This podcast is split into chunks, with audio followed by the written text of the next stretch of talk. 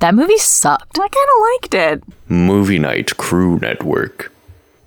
If I thought I could help you, Dumbledore said gently, by putting you into an enchanted sleep and allowing you to postpone the moment when you would have to think about what has happened tonight, I would do it. But I know better. Numbing the pain for a while will make it worse when you finally feel it. You have shown bravery beyond anything I could have expected of you.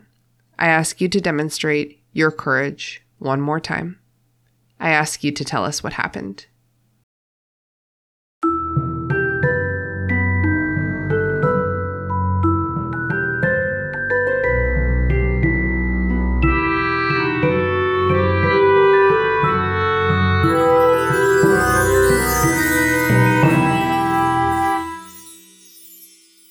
What's up, potheads? Welcome to the restricted section, a show in which a bunch of nerds with potty mouths reread the Harry Potter series for the umpteenth time and discuss the way the story and its themes have stayed with a generation into adulthood.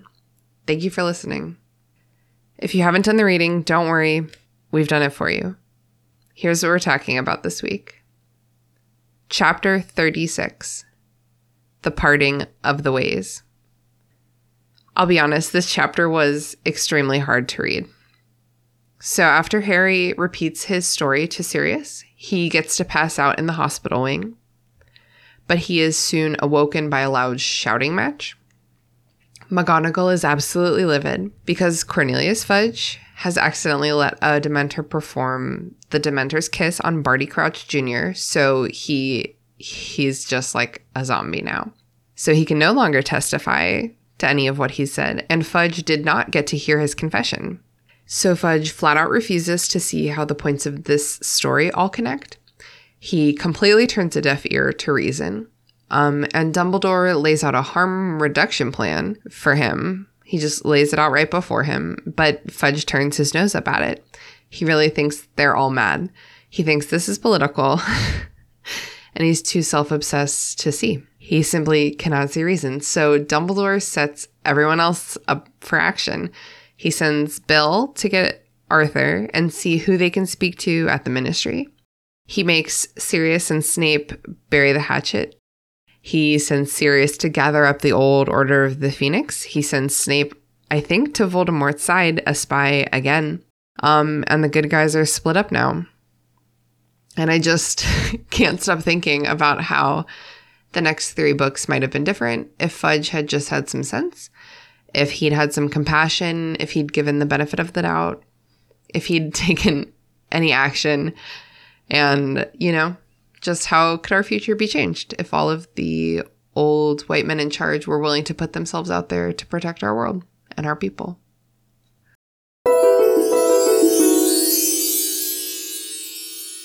Welcome to the restricted section. Oh, fudge! I forgot to write an intro. Oh well. I wish you could hear eye rolls.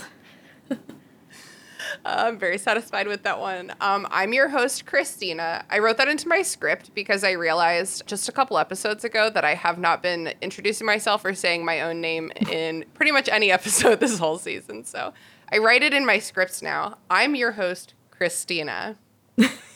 I am feeling pretty combative today, and here to help me say fuck the Minister of Magic is none other than the beautiful Brooke. Please say hello to the listeners, Brooke. Hello. Fuck you to the Minister of Magic. Yeah. Yeah, down with the man. In in but like in a formal way. Like Christina came through with the hippie fuck you power. I'm coming through with the with the respectfully at the end of the email fuck you power. I love that energy. I am super excited because today we have some brand new special guests. Sam and Emily from Harry Potter and the Half Drunk Podcast. Ow, ow, ow, ow.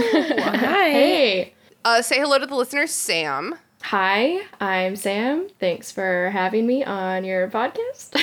nice. It's good to do that little like um. So now, so now the listeners know which is which. You know. So that's Sam. And Sam, what are your pronouns, please? Uh, she, her. Say hello to the listeners, Emily. Hello, listeners. And what are your pronouns? She, her. thanks so much for being on the show. It's great to have you. We, when I saw the title Harry Potter and the Half Drunk podcast, I just had to click on it um, because Christina's that's on brand currently and already half drunk as a welcoming gesture. She's been aggressively waving a beer bottle at the screen. So here's what happens is I cover my screen with my notes because otherwise I stare at my face like Narcissus until I drown. Um, so I didn't know really that I was waving that around in like camera sight. I'm gesturing, and suffice it to say that half Corona does not equal half drunk. Thank you so much. You're gesturing with that bottle in such a way that I'm half expecting you to just break it on your desk. I would not be surprised. I'll be sure not to edit that sound bite out if that happens. Uh, that's for the listeners. We just add it in later at the end, just like a bottle breaking. So Sam and or Emily, and the reason I'm saying your names in this order is because that's how you appear on my Zoom screen. Can one or both of you tell us a little bit about your podcast? Yeah, so our podcast started almost four years ago, which Damn. is insane. Yeah, I, Yeah, I'm looking old. we're feeling it. When you We're say feeling it. four years ago was As a way for us to kind of continue talking about Harry Potter together, since we are in a long distance friendship, and also drink together since we were of age. So we started it just really as that, and it has just kind of developed over the years. We just talk about random Harry Potter isms, uh, random topics. Right now, we're kind of in the depths of a fan fiction. Um, All the Young Dudes. We did Yeah, hell yeah. some series recap where we did a deep dive into the series and films. But we also wanted to be able to differentiate ourselves um, because there are like so many Harry Potter podcasts, and Truly. that's great. We love all the content, but we didn't want to just like go through chapter by chapter. And I hadn't really seen any other podcasts that weren't Yeah. doing that. So we are like, would there be enough conversation to be had not doing that? And like, well, it's a huge, wide wizarding world. Mm-hmm. Totally. So There's a sure. lot to explore. And here we are. Yeah, I love that. Um, you know, when I was catching up on y'all's podcast a little bit, it's really cool to just be able to like scroll. It like you don't have to go in any order. Like you just scroll through the feed until you find a subject that you're like, oh, I want to talk about this today. Yeah. So love it. Yeah. I think, you know, neither one of us knew how long it would last. Uh, it was just kind of like a fun thing for us to do together. And it, like, that, that's the other difference to Yeah. a book club podcast is that we're shackled to this timeline. Yeah. There's no escaping. Christina reminds us of that. like four years later, we, st- we still have shit to talk about. So, yeah. yeah. That's so cool. And we still have people who are just finding our podcast and are like, oh, I've got to catch up, but then I can't wait to keep listening. And we're like, well, yep, we're just going to have to figure out how to keep talking about it. So, Always more content. yeah. Um, you got it. Luckily, this is such a vast world. So, do y'all have like a shared or a separate or a uh, eventually intertwining uh, Harry Potter histories? Like, how long have y'all been friends? As long as you've been fans, or which Uh, fans first, friends second. So, So, Sam, why don't you tell me about your Harry Potter history? yeah, I started reading the books. I think I was in like third grade or so. And honestly, I was not a big reader before then. My mom was a teacher and she had me taking like the remedial reading classes when everyone else was at recess. I was like working with Mrs. Pageant reading like Sam sat on the mat and Whoa, hating- did you not get to go to recess? Uh like two times a week I had to read instead of go to recess. That's mean. yeah, well, You earned that break time. so I just I and it's not that I couldn't, I just hated it.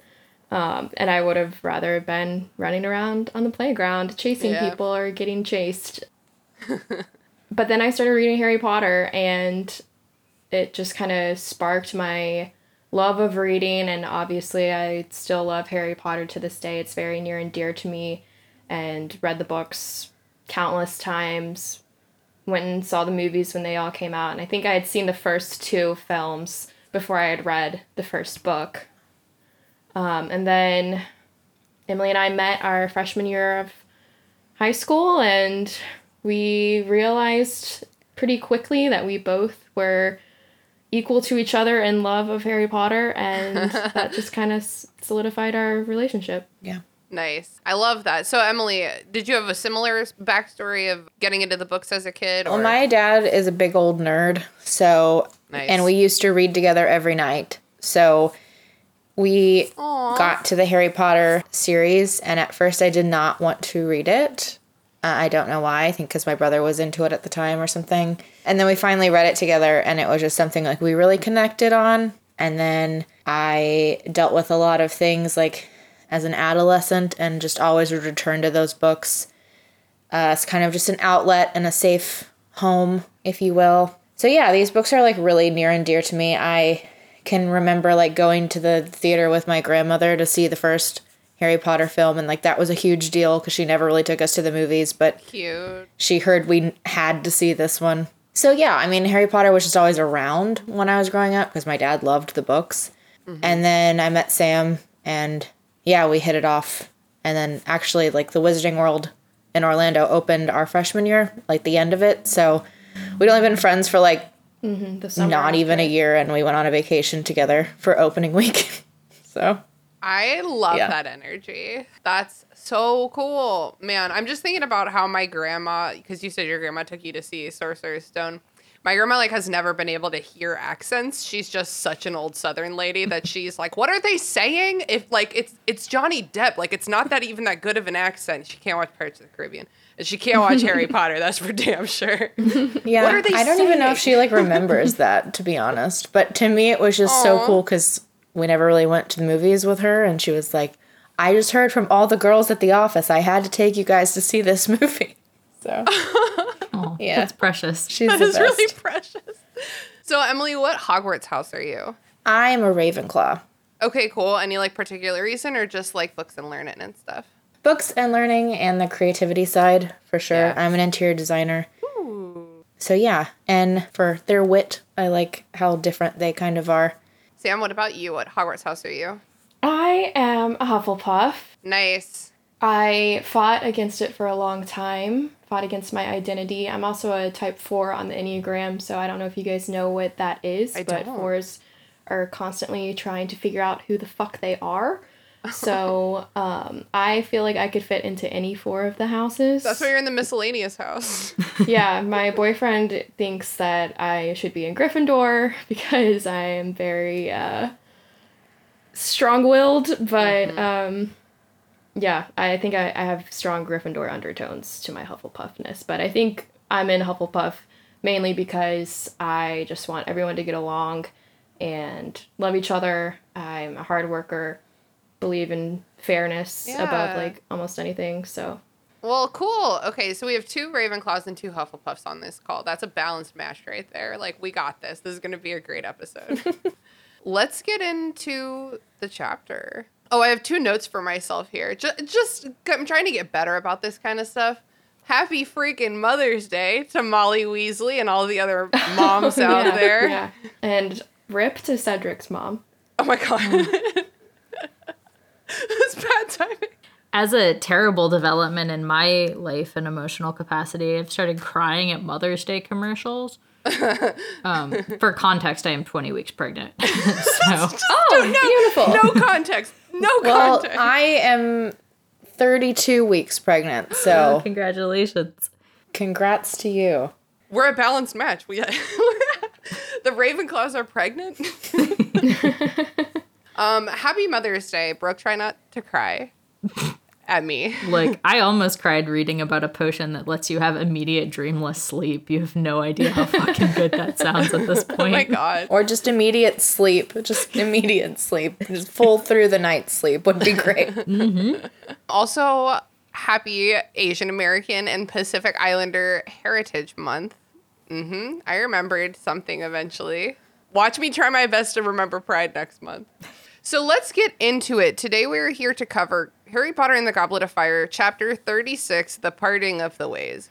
And I would like to start by saying that I find this to truly be the scariest chapter in the entire series because it's about the government failing like honest, intelligent people who are trying to make good stuff happen. Yeah. Yeah, this is um this chapter is honestly one of my favorites of the entire series just because of the dialogue between Dumbledore and Fudge. and you just see how far off base Fudge actually is. And to your point, that is terrifying because I feel like it's also like a political commentary on the priorities of a lot of leaders in the world. They're more interested in saving face and preserving peace than they are of doing what's right and not easy.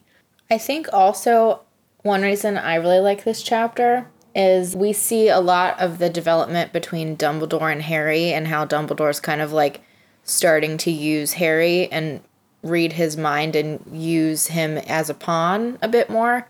At least when I reread it, that's what stands out to me the most. Just knowing it eventually how the story ends up. Yeah. Just the fact that he just makes him talk through everything immediately and he's just like listening there. Um, and he's like, no, he's fine, he's fine. Yeah.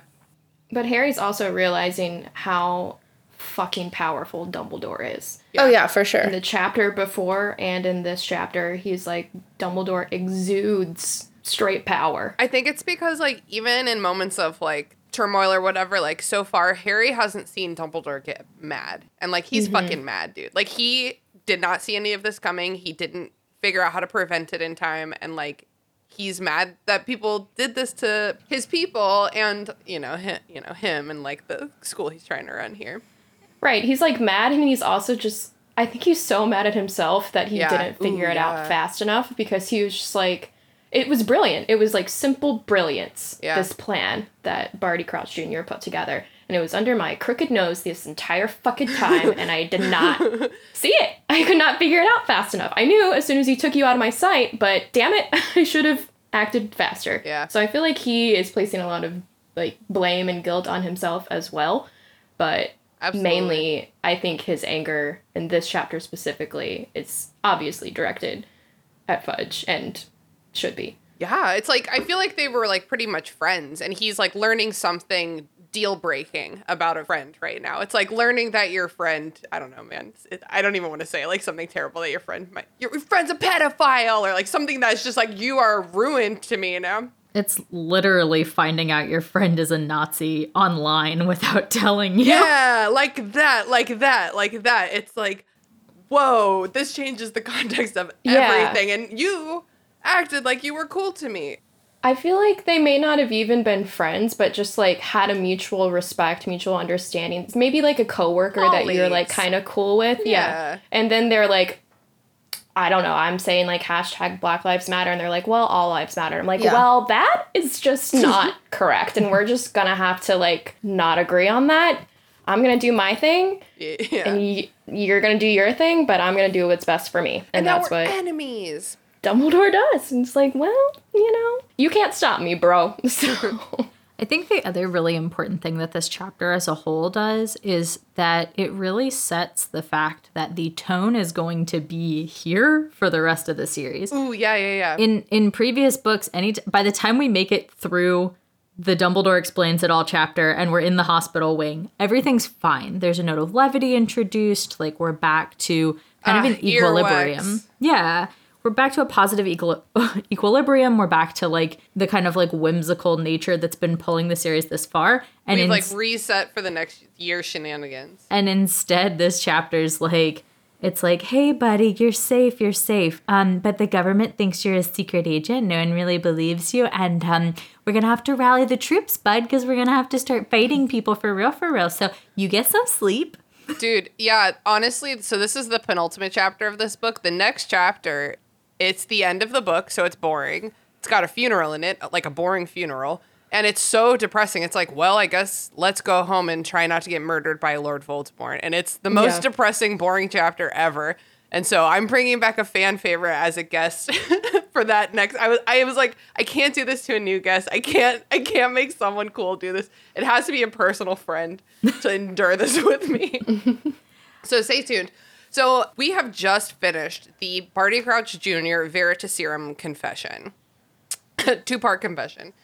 so Dumbledore binds up Barty Crouch and asks McGonagall to stand guard. And McGonagall is fierce. She's upset, but when she raises her wand at Barty Crouch, her hand is quite steady. Mm. She's a bad bitch. I Yes. love her so much. Yeah. I really love every moment of her in this chapter. She doesn't really do anything, but we'll cut. She does it all without doing anything. I love hearing her scream and in like a nu- that sounded like something a serial killer would say. Like I just love I love that she's yelling later. Well, it's like Fudge tried to like I don't know throw her under the bus Yeah. and be, and Dumbledore's like, "What the fuck? I told you to stand guard." And she's like, "Well, Yeah. he fucking brought a Dementor in here." For sure. So Dumbledore then asks Snape to bring Madame Pomfrey to come help him with the real Mad Eye Moody, who's like been held prisoner at the bottom of that chest. And he also sends someone to go and retrieve a dog from dog. Hagrid's hut. Who does he send on dog quest? Okay, so in the last chapter, he sent McGonagall and Snape on errands, and that was when McGon. It was like McGonagall, please, if you would, go down to Hagrid's hut, and you will find a large black dog in the pumpkin patch. Please take him up to my office. Tell him I'll be with him shortly. It's it's truly a thing where it's like he does this like like general commander in the tent, like giving directions things mm-hmm. like five times in like two chapters. yeah, he's the only person in charge of anything. When Cedric and Harry came back on the portkey, all Cornelius Fudge, the president of magic, did was scream about how there was a dead child to a panicking crowd. I mean, these in this entire set of chapters is just like let's drill into trauma response. Like Uh, yeah, for sure. Uh, evocative. Uh, Snape's also supposed to go get Fudge to come hear like the confession himself. So then Dumbledore supports Harry up to his office to meet Sirius Black. And like what I think what a relief for Harry in this moment to just be like alone with two of like the people he trusts most in the world to like protect him. Dumbledore and Sirius. Yeah, I've always loved that Sirius is here, and I've always loved the aspect that like Dumbledore like brought him up so they could have this moment together. Yeah. Especially while he knows Harry's he's gonna make Harry tell him everything that happened immediately. Mm-hmm. So he's like, "You're gonna need some support." He usually would have Ron or Hermione, but they don't need to hear this because you know they just don't need to. But Sirius can handle it, and I think it's like good for him to also have his you know father figure, so to speak, in the room with him while he's diverging, divulging this. At the same time, I wonder if Dumbledore was like, "Well, I'm for sure gonna need Sirius to go do some work after this with the whole Order of the Phoenix thing, so maybe he needs to hear the whole story." I mean, I'm sure. I'm sure, but I think also he was like, I need Harry to have some kind of comfort Yeah, because he's about to see me in a different role. Yeah. And I'm not Yeah, going to that's be like true. the comforting grandfather. I'm going to be like, what the hell happened? Mm. I think also it's potentially a thing where it's like you can't question a minor without their legal guardian present. Ooh, good call. Yeah, that's a good call. like I think there's an element of that where it's like Sirius. We all know you're technically hypothetically legally responsible for this kid. Um so maybe just be here while I'm laying out some stuff. You know what I mean? But I also feel like Dumbledore is everyone's guardian whenever they're at his school. Like he's the headmaster, so I just wish he guarded them better. I think he probably questions them whenever he pleases. Yeah, it's true. Dumbledore shares what Barty Crouch just said with Sirius, and then Dumbledore asks Harry to describe what happened in the graveyard. And Harry straight up, Harry is like, "I do not know that I have the strength." And then Fawkes, the Phoenix, I say Fawkes the Phoenix, so you don't think I'm saying F O X, sings like one beautiful note that like gives him inspiration to tell his tale. It's bardic inspiration. the whole concept of Fawkes is just wild. Like, here's the thing. I get on George R. R. Martin all the time for inventing random characters when he can't remember that there's a character there to do the task.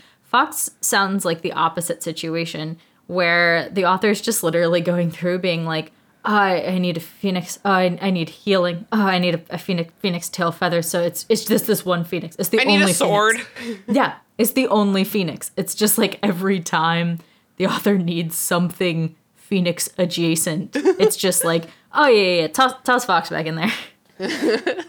I love him though. Him, I don't know if Fawkes is a I think Fawkes male is a dude. Yeah, I I mean, he's just so comforting. The way he just kind of like looks at Harry and just kind of quietly cries on him to heal For him. sure, like- he is super cool, and he would be a great relief after a traumatic break like this. yeah. But um, he is. It is a little uh too easy. It's like, oh, your broken leg is fixed now, dude. Congrats. Not like broken, Yeah. spider pincer mangled. Yeah, there's a lot of like conflicting language about how injured Harry is. He like talks about spraining it, and then at some point he's like, it's for sure broken and he can't put any weight on it. But then it does also get mangled by a spider. So, but then is him getting picked up by the spider a movie memory or is that a real memory? No, th- that's a real memory. He gets picked Yeah, up by the spider. It's in the book. And it gets Okay. mauled a little bit and then the spider drops him because cedric attacks it and it, he mm. breaks his leg on landing Okay, I remember. I remember. and then he gets some like cool like mom lifting a car off a kid strength in the graveyard where he's like i've got a task to do and the adrenaline kind of carries him through Oh, yeah. at this point the adrenaline's gone and you're just like sitting alone in a room and you've pissed yourself Yeah. Yeah, yeah. like he's just fucking beat up. I think he says every bone in his body aches, and Yeah. he's just like, I just. I really feel like he feels this. old for the first time ever in this moment. You know, he's like, "Oh God, fourteen! I can't believe I made it this far." Yeah. He's just kind of like mumbling. Like that's the Yeah. language that we're hearing. He's like mumbling, like slowly, just like, ugh. I do like the way that it's written in this moment because it's like he starts abbreviating word. You know, like you get like low Fawkes instead of Fawkes. Very like hello. cute. You know what I mean? Like that Yeah. exhaustion is written into it. Okay, so when Harry gets to the part where their wands docked, him and Voldemort did some wand docking. he is describing what happened with like the bright light and the uh, Phoenix song. I'm pretty sure straight up it's like a warbling note. And then Dumbledore's like, allow me to explain what the title of the last chapter was about. Yeah, yeah, exactly. Convenient like plot stuff. Uh, like the two sibling wands will not act properly against each other. It's the kind of thing that's so much cooler to watch than it is to like hear explained. Like when it's explained, it's like, but why? Why did it move them to an empty field for a dramatic showdown? Yeah, it also is one of those things where it's like if this is just like a known effective sibling wands, I don't know, you you feel like you would try real hard to not have that happen to you if you had a nemesis per se. Ollivander's like, tee hee hee hee hee. This will be so funny someday. Literally. Did Voldemort know about the connection before this? No. Though? Dumbledore No. Right. and Ollivander did And they Right. told no one because Dumbledore tells no one. because then it wouldn't be dramatic. And in this situation, it worked out to help him because you're Harry right at about least that. got away. But yeah, so I'm like, well, now Voldemort knows. So obviously he's like, what just happened there? We can't be having that again. But we see To the we do have that again. library, said Voldemort. How often do we think brother wands happen in the Harry Potter universe? Well, here's the thing. The, it's it's like the cores, and the cores are like these sort of obscure parts of from magical creatures like dragon heartstring, unicorn hair, or phoenix feather. And as you mentioned, there's only one phoenix in this world, so like it's probably pretty fucking hard to get like a unicorn hair. So you would take like 15, you know?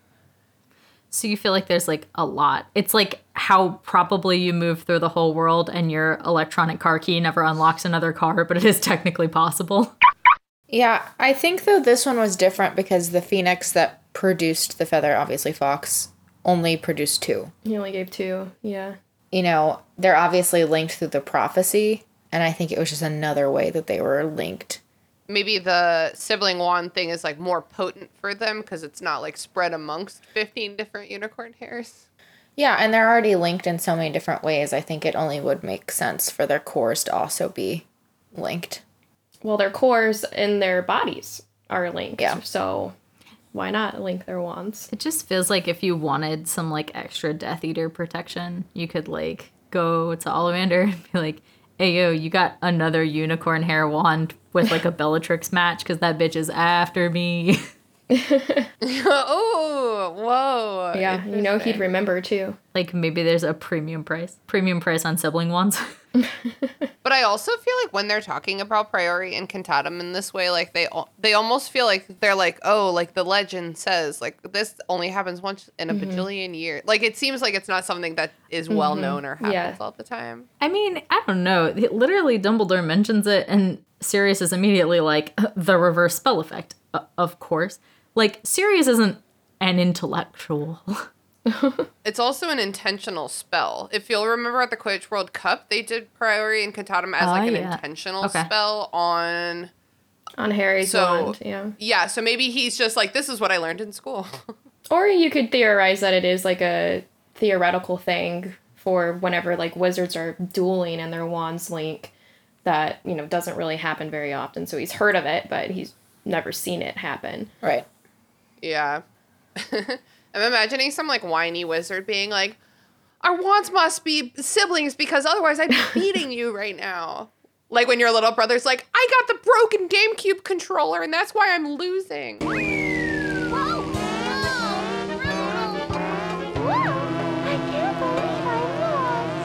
For me, it's the wind was blowing, so my basketball shot. Definitely, that was what it was. Classic. So Dumbledore's like, all right, bro, you've done enough today, frankly. Let's go have a sleeping potion in the hospital wing. And Sirius Black is permitted to stay with Harry in dog form. So they go up to the hospital wing where Mrs. Weasley, Bill, Ron, and Hermione are all waiting, very extremely concerned. So Dumbledore's like, y'all can all stay. All y'all can stay. But don't fucking speak to him because he has had a lot going on today. Um, Harry sees Mad Eye Moody, the real one, in a distant hospital wing. Um, he is unconscious and his body parts aren't attached to him, but I guess he'll be okay. It's just such a brutal way to recover. It's also just wild to me because I feel like in later books, he and Harry just continues on like, "Oh yeah, I, I know you," and Moody's like, "I guess I'm just not going to question this because it must be really confusing for you." But I feel like they never actually build a bond. It's just assumed because they had one magical year where he was locked in a trunk. it's so true, but also he becomes the chosen one. So it's like everyone knows Harry fucking Potter, and Harry feels like he knows Mad Eye Moody, so it works out. I just really wish that at like some point in later books, Harry was like, "Oh, like yeah, these are your favorite cupcakes, right?" And Moody was like, "Uh, you're having a crouch memory, bud." Yeah, that must have been your other Moody that you did that with. Or like, remember when you told me that story from that one time in college, and Mad Eye Moody's like, no, No, that no. wasn't me. No recollection. Like when I bring up a story to my husband, and I'm like, remember when we did this thing, and he's like, that was a earlier boyfriend. exactly. And I'm like, well, it was a great story. I'm gonna tell it anyway. So everyone gathers around Harry in his bed. I mean, it's bad, dude. He's like, I would love to be asleep immediately. So they make him asleep immediately. Dreamless immediate sleep. Once again, I just really need to go into how nice that sounds. Dude, I'm just happy, literally for the first time ever. I'm just happy that he's unconscious at this point. Every every other time he's fallen unconscious, I'm like, hey man, you need to get it together. But right now, I'm like, dude, go to sleep. I I don't know. I've been taking too many sleeping pills in recently. But Aw. like immediately it was just like I wonder how addictive this is. Like I could see people like getting hooked on the the dreamless sleep and needing it to go to Yeah. bed. Especially you get like someone like a moody character, like a deeply traumatized auror. You feel like this would probably be a pretty in demand thing to be able to make happen. Dude, there's people out there who can't fall asleep without getting stoned first. Um, I'm not one of those people, but a lot of weed smokers, when they like quit after a long time smoking weed, they start having really vivid dreams. It's like a it's like a dream suppressant kind of to like smoke weed, and it's like it's like a terrible part of like quitting weed is like the crazy dreams. Pregnancy also ratchets up your dreams. That's one of those super fun side effects. I wonder if it's just something that happens anytime, you know, because you know fever dreams are a thing too. I wonder if anytime your body is like experiencing just the slightest of shifts, it's like red alert. It's just doing a lot. No, they're like wild, dude. They're they're the wildest dreams I've ever had in my entire life. Whoa, that's Yeah. bonkers. And you're already tired, but then you wake up and you're like, "Was I just in an action film?" Like I, Are you I'm exhausted. are you two okay? No, or not. no. Once again, I say it all the time. Pregnancy is body horror, and you shouldn't do it unless you're hundred percent sure. Man, I wish you guys could high five right now. yeah. Uh, okay, so I'm like, how do I move off the pregnancy angle? Harry Potter is asleep in the hospital wing and he awakes to shouting because Professor Minerva Minnie McGonagall is absolutely screaming at the president of magic. he deserves it. I love it. I hate why it's happening. Yeah. Harry has never seen her like this. Like she's got blotches on her face. Like she's screaming. She's fucking mad, dude. You do not want to be on the receiving end of this. Fudge isn't strong enough for this. Well, it's also like Emily brought up earlier, it's like it's his first time seeing Dumbledore mad. And it's also his first time seeing McGonagall like mad, mad. Yeah, instead of just like stern. Yeah. Yeah, he's definitely seeing like new sides to his professors that he's not seen before and new sides to like life that he's not seen before too. Because we'll get there, but like when Fudge starts like talking shit about him in front of him and he's like, Bro. Well, it's it's really like one of those turns that does happen around this age where it's like, "Hey, you're 14 now. Um the adults in your life are people. Okay, bye." what a truly traumatizing revelation. You're like, I'm they're they're no better than me. They're just older. Damn it. Yeah. I thought one they were in charge. Yeah, I think also that they have this like emotion under their anger too, like they're shaken to their core because a kid just came back dead and they're like Yeah. they're all just like reacting. And so he's seeing just like these pure reactions and emotions from leaders in his life and people that make him feel safe as a child at a school. And he's like, wait, they don't have their shit together anymore. So the shit is just not together at all. Yeah, so fu- pro- uh, f- I almost said Professor Fudge, as if Ugh, as if. Professor McGonagall and Fudge and Dumbledore are like all standing around screaming at each other. Apparently, Cornelius Fudge brought a Dementor with him to question Barty Crouch. Okay, first of all, where did he get a Dementor from? Just brought him from Azkaban. He's just a little bitch. He's too scared. He's like, "Hmm, I need this bodyguard. He had to like send for a Dementor from Azkaban after the third task. Do you think I mean, okay. Did he express ship a Dementor? Because it's it's also one of those things where it's like it wouldn't have just been after the third task. It would have been immediately after Cedric turned up dead, right? Yeah, yeah. And then he takes him in. I don't know. I wonder if you can apparate with a Dementor. Can you like just go get one, take it with you? You can't apparate within the Hogwarts grounds. Yeah, he would have to like You walk have to like go down to the gate and apparate away and get it, or send somebody to do it. Was it like one Dementor's time off and he was just having a lovely weekend in Hogsmeade? It's like when cops are like, "No, I'm in the neighborhood." Yeah, yeah, yeah. Yeah, because it, uh, isn't Azkaban in the Black Sea, or am I misremembering that? So it's not even like near the UK. I don't think. No, it is not. Where is Azkaban? Not Azerbaijan. I feel like maybe Baltic Sea. Oh, it's the North Sea. Okay, wait. Now, which one's the North Sea? Oh, it's the one in the north. and then I op- tried to open maps, and then now it's like Google Maps. Where is Azkaban? And Google Maps is like, oh, fucking know. Apparently, there's um a dog shelter called Azkaban Canine, just in case anyone was wondering. Oh, why? It's the worst thing I've ever heard. Yeah. Maybe it's a pound. I didn't really look into it that hard. No, th- there's not a way to recover that statement, dude. it's bad no matter what. There's dogs in Azkaban. I'm gonna Azkaban. think that they're being mistreated.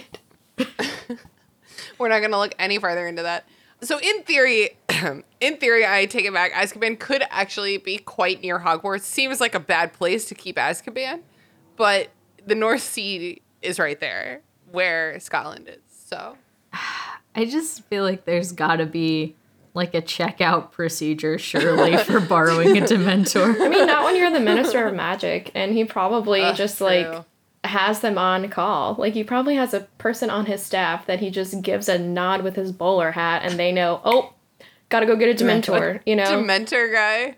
I'm the Dementor guy. The Dementor Wrangler. or perhaps he just keeps them close and like nobody knows. Like he could just break the laws if it is a law. I'm not sure if it actually is a law. He just likes like go hang out in Hogsmeade in the shadows, and if I need you, I'll summon you. God, that's creepy. Dementors in the shadows where you don't expect them is like the creepiest thing. Okay, so anyway, when brought in the pros- proximity of Barty Crouch Jr., the Dementor simply could not control itself. and it just had to kiss him immediately. It's too straight delicious. to sucking. Yeah. I can understand the Dementor's drive here. I think we've all been in a situation where you're just like zero to a hundred. This is going down right now. Dude, if I saw, if I just had David Tennant like that, sure.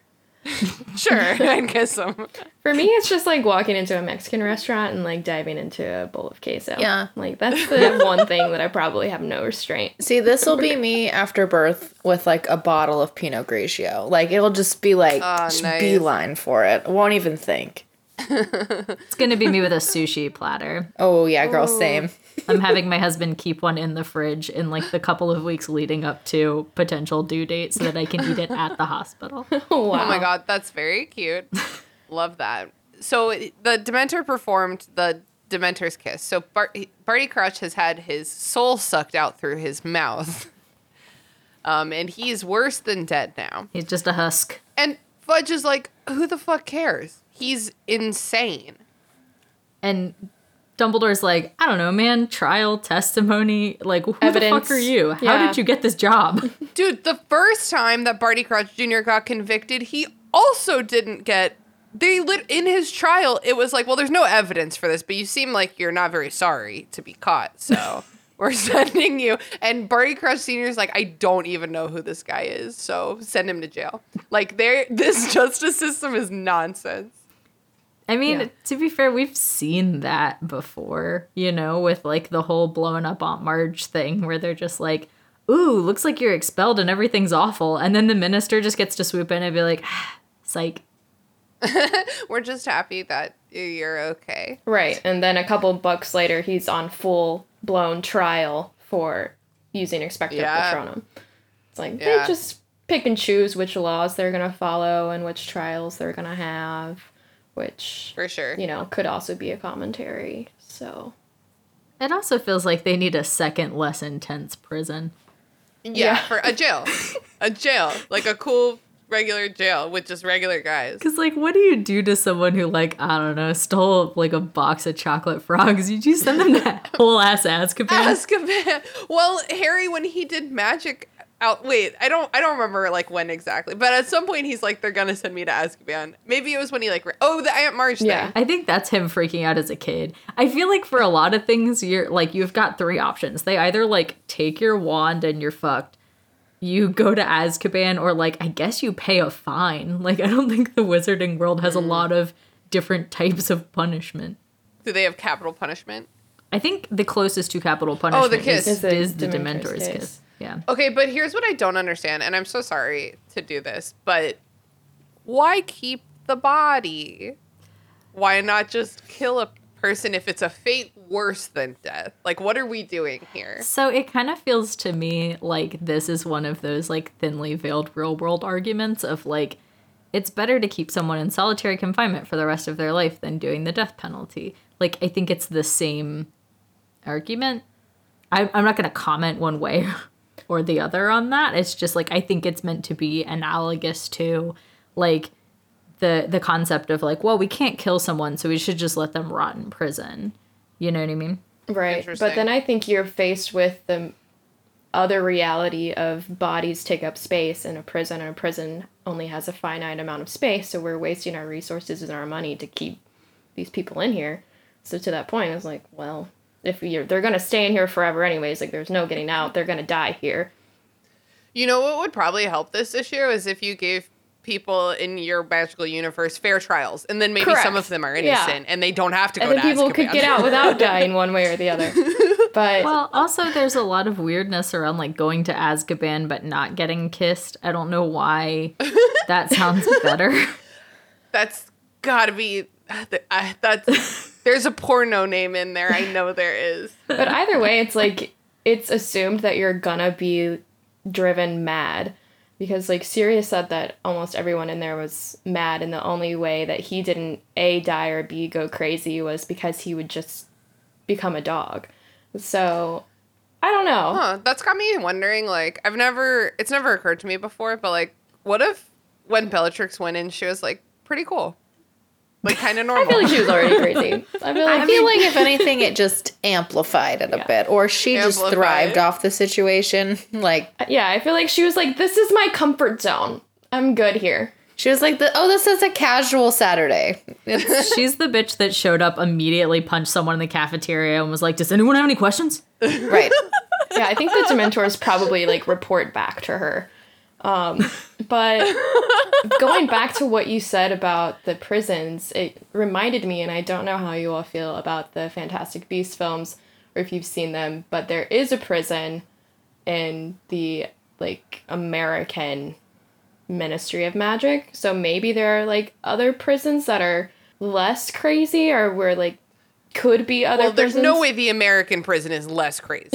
It's got to be True. some Well, other. It's got to be like the In this, French it's just people something, I don't guarding it, and it was pretty damn easy for Grindelwald to break out. So perhaps Yeah. if we're like counting this as canon or not, we can just like assume that there are other prisons that maybe are just Yeah. guarded by regular old Joe wizards. But then I also just feel like because we're dealing with wizards and because magic exists in this universe, it's like you kind of have to put the max effect of like blockage to get out. Because otherwise, I'm a wizard and I'm gonna figure it out. That's true. Do y'all like Avatar: The Last Airbender? Yeah. hmm Yeah. Have you seen The Legend of Korra? Yeah. She probably has. I don't know if I have. I have. Yeah. There's like this one season where like they're breaking all these benders out of jail, and like the water bender is like in this like arid like room. I, I kind of forget, but they're all in like super like They all need crazy- specialized prisons. Yeah, it's like you're not gonna get any water, including in your body. Like you're gonna be like a mummy. And like, uh, I'm trying to remember the other ones. I just remember that one hot bitch with the water arms. The firebenders they lock in I- ice. Yeah, I just remembered the hot bitch with the water arms. She's so cool. She's a lot. She's so cool. I think regardless here, we can all agree that Brady Crouch actually kind of gets off easy. Yeah. Like they say it's a fate worse than death, but like is it worse to be driven insane or to like just become a vegetable? Eh, Uh, I don't know if we're equipped for that conversation. I mean, I feel like he got off easy originally with his Yeah. dad kind of being corruptamundo and yeah, doing the switcheroo with his wife, and then Winky just kind of like bending to his every whim and will and fighting for Totally him to have more coddling him. freedom. And that, in my opinion, he got off easy there. So he's just kind of like, yeah. I don't know. I don't want to say he thinks he's like invincible or indestructible, but he's definitely just like, obviously, he is mad. Well, now he just doesn't think. I mean, even if he had gone back to Azkaban, like had a confession, a fair trial, went back to Azkaban, he would have broken out the next year anyway. Mm-hmm. So yeah, Yeah. That's a good point. Under Bellatrix's wing. Yeah, he would have just flown with her. Or she would have killed him in there because she didn't want any competition for being Voldemort's favorite. True. Or like maybe he also could have been kissed in Azkaban. I've uh, we've seen people get sentenced to Azkaban. We've never seen people get sentenced to smooching.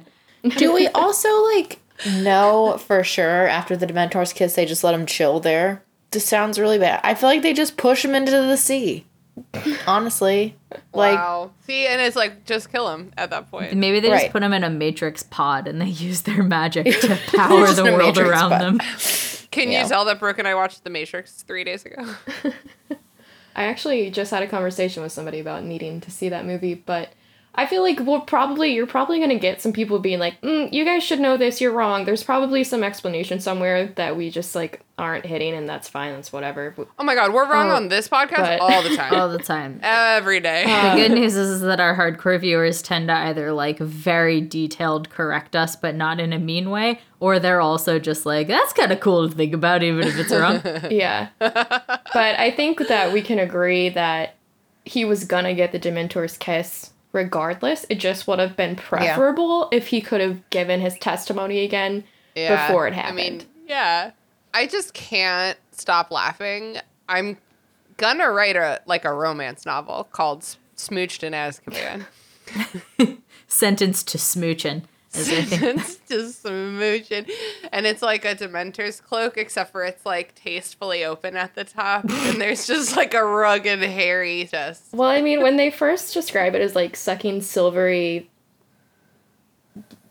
I don't know, something out of someone's mouth, it's like, okay, well, that's graphic. It it seems like potentially just like a fully unhinged, like unthrottled version of like a pensieve in a way. Because it's like it's described very similarly in terms hmm. of like your soul getting sucked out v your memories getting sucked out. So maybe your memories is just soul. Oh my god. Wow. Beautiful. Deep. that might be the most tender thing you've ever said. Thanks.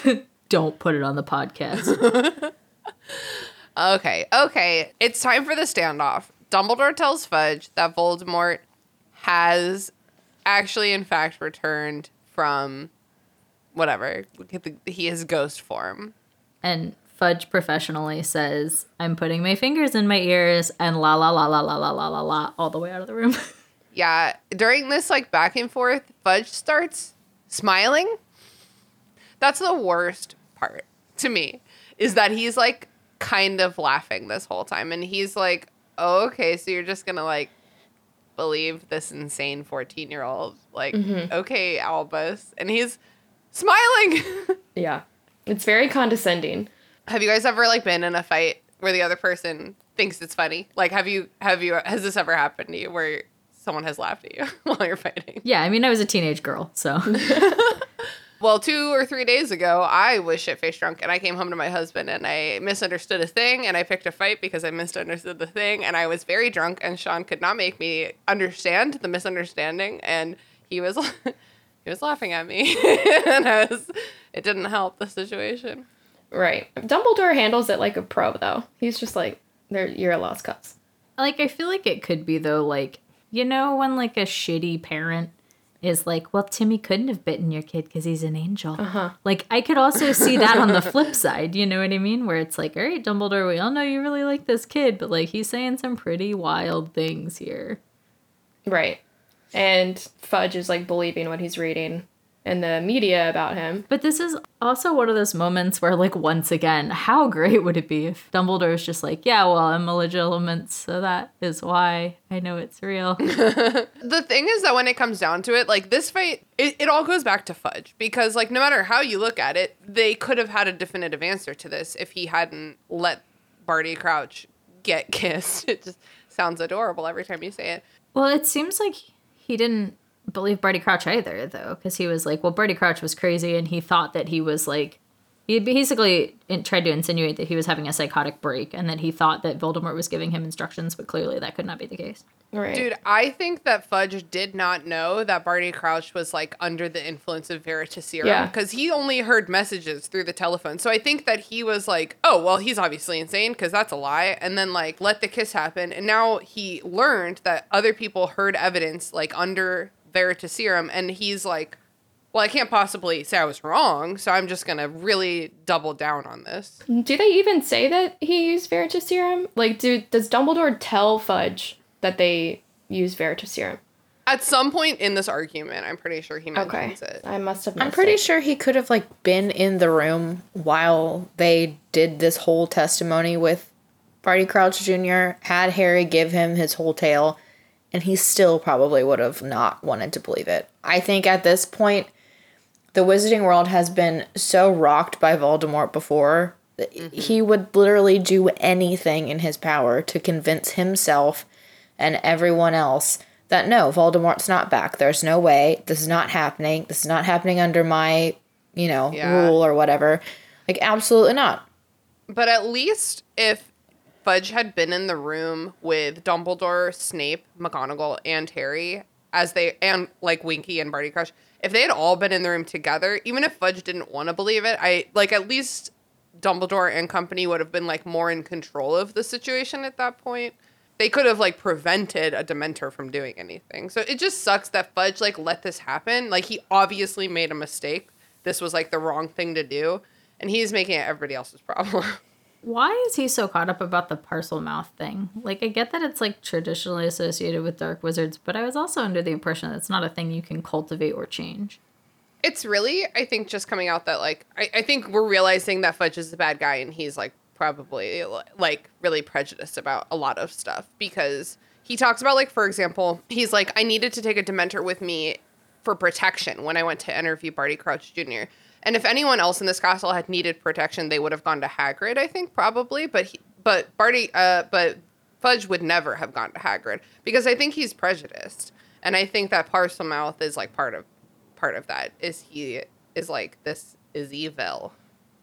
Well, and I think, you know, when it was revealed that Harry was a Parselmouth, like everyone was kind of scared of him for a bit. Like, I think it's just a thing that it's kind of a dark darker magical thing that happens to very few people that he's just like, well, I mean, how can you believe this kid? There's like constantly stuff we don't know about him that's like popping up. Yeah. Yeah, I feel like the last true. known Parselmouth that most people knew of was Voldemort, so they just Right. associate it with him and Slytherin.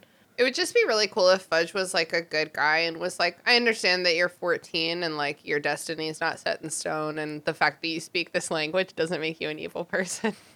and like, let's figure it out together, child with no parents who needs guidance. But like also I do at least like base level understand why he's not stepping into a role of being like a parental figure or a guardian, which like Harry's gotten really lucky with a lot of adults in his life being like Yeah. I'm willing to mentor you in this moment. Part of that is because he lives in a school. But like Mentors everywhere. if you like run into a 14 year old having an episode on the street, you're not going to be like, okay, clearly you need an adult. You're just going to be like, okay, I'm going to call in anyone else. oh man, I don't agree. I think 14 is young enough that I would be like, do you need help? But 14 is also old enough that they can like hurt you. Like, I don't think I would like get in there. and they can be shitty and intentional about it. Like 14 is a freshman in high school. Like that's old enough that you can do things like consciously tell lies or try to cover your ass if you accidentally. You can consciously lie when you're five years old. It's my niece proves to me all the time. but but you can do it well at 14. It has been said about Harry in the media now from Rita Skeeter all year long that he's a liar, that he has an inflated ego, that he wants to be on top, he wants all this stuff. So at this point, like, he's just believing what he's reading. And now that Dumbledore on top of it's telling him the darkest wizard of all time has come back and it's the last thing he wants to hear, he just doesn't want to hear it. He's just like, "Mm, no, I'm not believing this kid at face value. I think it's also just like a deep seated insecurity that Fudge has with Dumbledore.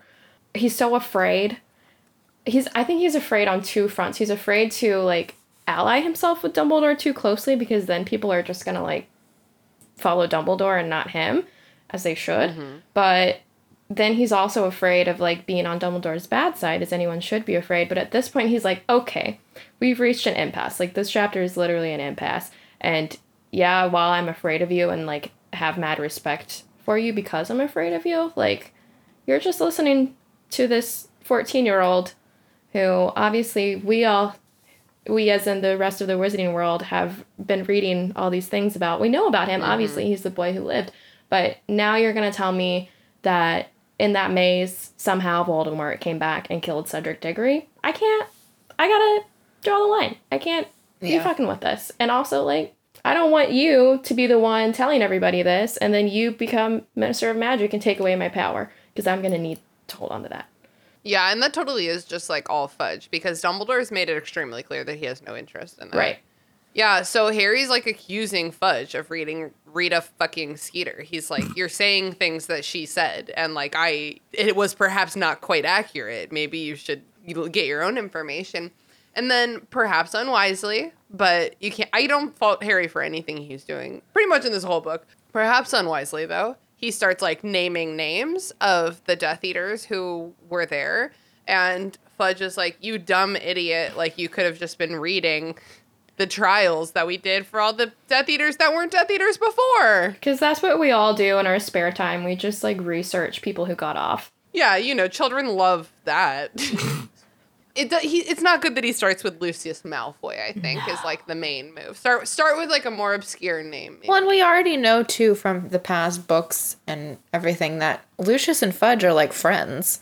yeah, Right. Hate that. Donated lots of money to the school. Respectable family. Blah, blah, blah. blah. Now you're accusing one of his friends of being a Death Eater. I mean, you know, Get better friends, Fudge. yeah. so Dumbledore lays it out like straight up. He's like, literally, Voldemort has returned, whether or not you acknowledge it. Like, if you want to, right now, you can control the damage and get ahead of it. If we start right now. And Fudge is like, no. and the parallels are not lost on me. this is big, like, early COVID energy.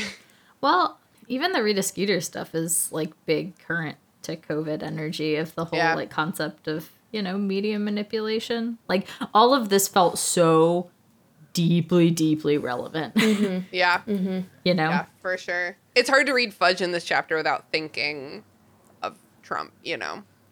I mean, it's Yeah. it's hard to read anything in this chapter without just thinking of it like any current event, like the Yeah. the general way that those America. go now. Yeah. Yeah. But I mean, even in other countries, there's like you know intentional misinformation campaigns. That's a thing we just saw with Russia. You Yeah. know, and like the.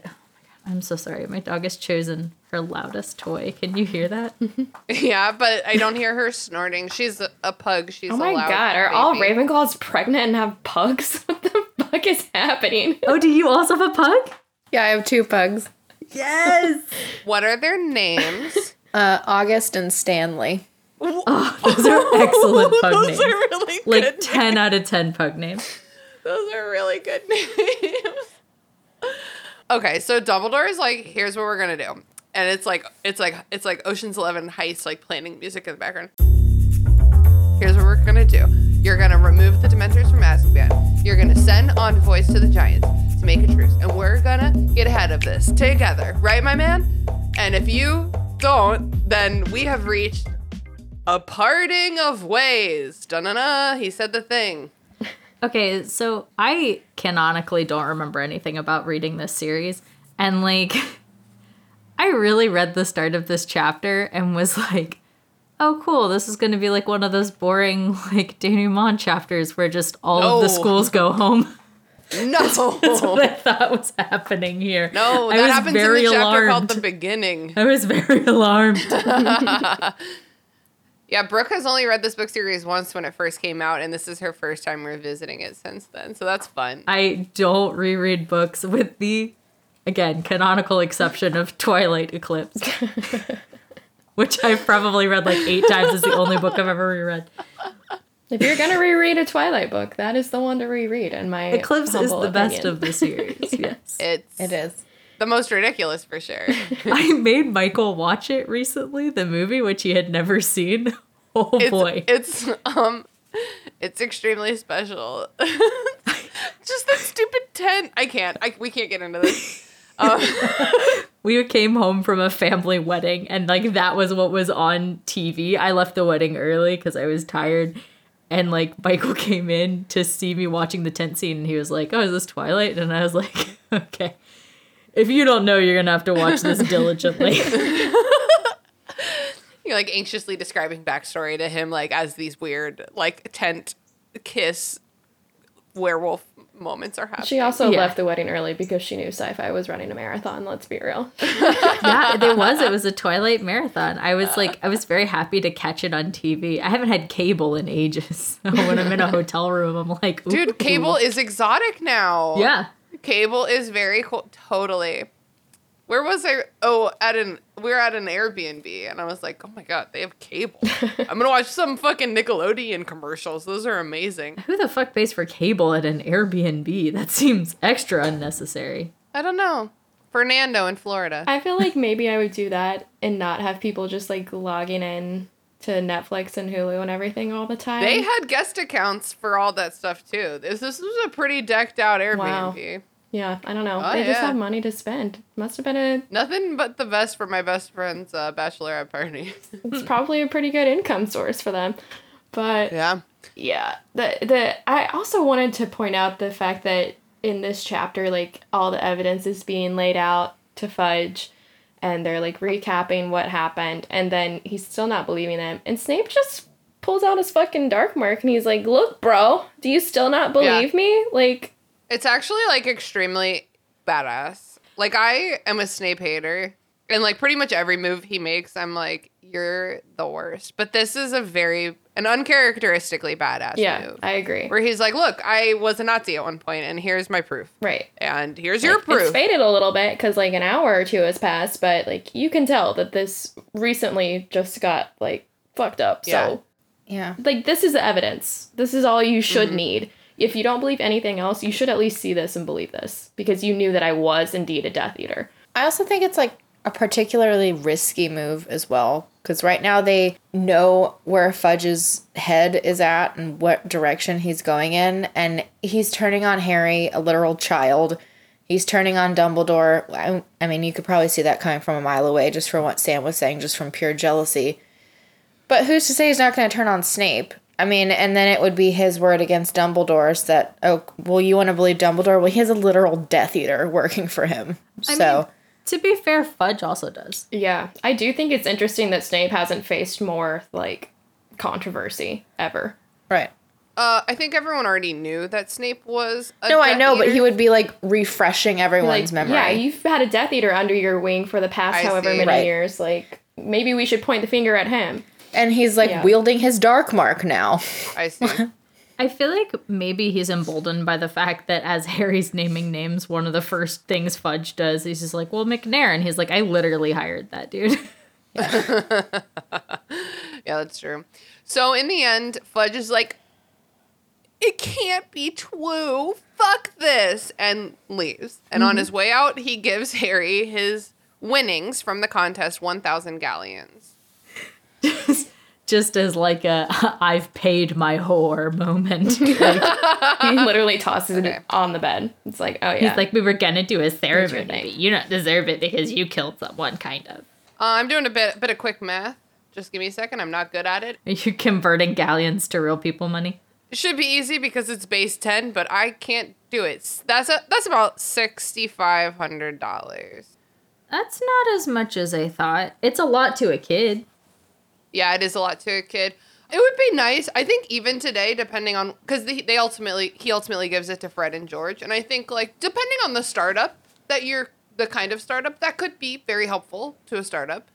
Sixty five hundred. 6500 Yeah, no- is not enough to even like get a space. But in the nineties. Yeah, well, and also it's like they don't need a space. I, I know that they ultimately get a space, but like they don't need the space right away. Like I recently started a s- I recently started a startup on zero dollars and zero cents. So like a sixty five hundred dollars for certain kinds of industries would be really cool. So if it's just like if it's like six grand to like fuck around and make some dope tricks to like To just get your real money- supplies to start like making inventory and then you can Yeah, start selling and then you get a space and then you start branding and marketing and all of that stuff. If- If you're doing like a crazy software startup, I don't know anything more about software to make that more specific in Silicon Valley. No, that's not going to go very far. But for a craft like jokes, sure.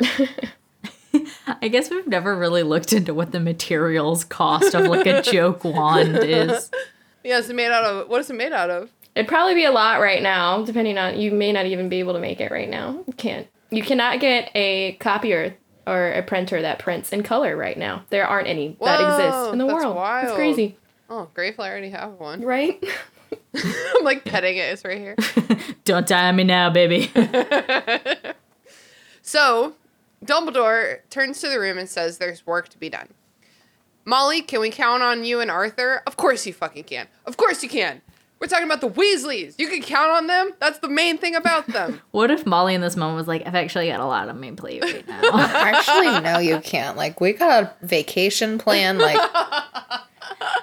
Albus, in the time between last time you called us up and now, I have had seven children. well, luckily some of them are old enough to work now. So Bill volunteers to go to Arthur so they can start alerting allies within the Ministry of Magic. Dumbledore and we're we're do- like Dumbledore's doing it, dude. He's we're, he's like we're doing all of this. He sends McGonagall to bring Hagrid and Madame Maxime to his office, ostensibly so that he can talk to them about going to visit the Giants.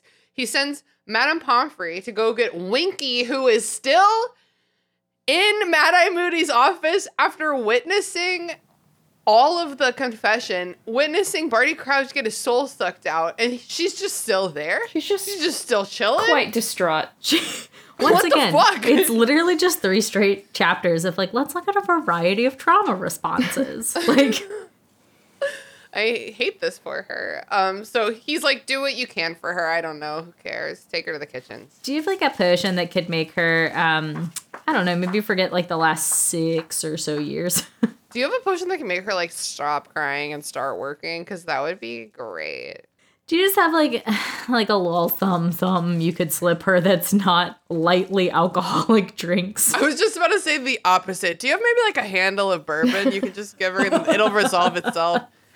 So Dumbledore invites Sirius they're they're all still in the hospital wing, like um, Ron, Hermione, uh, and Mrs. Weasley. I said all. I guess that's it. And Dumbledore. That's the crew. oh no, and Sirius and Snape. Snape, There's yeah. a lot of people. So Dumbledore's like, "Show yourself," and then the dog is like, "Joke's on you. I'm a hot older gentleman."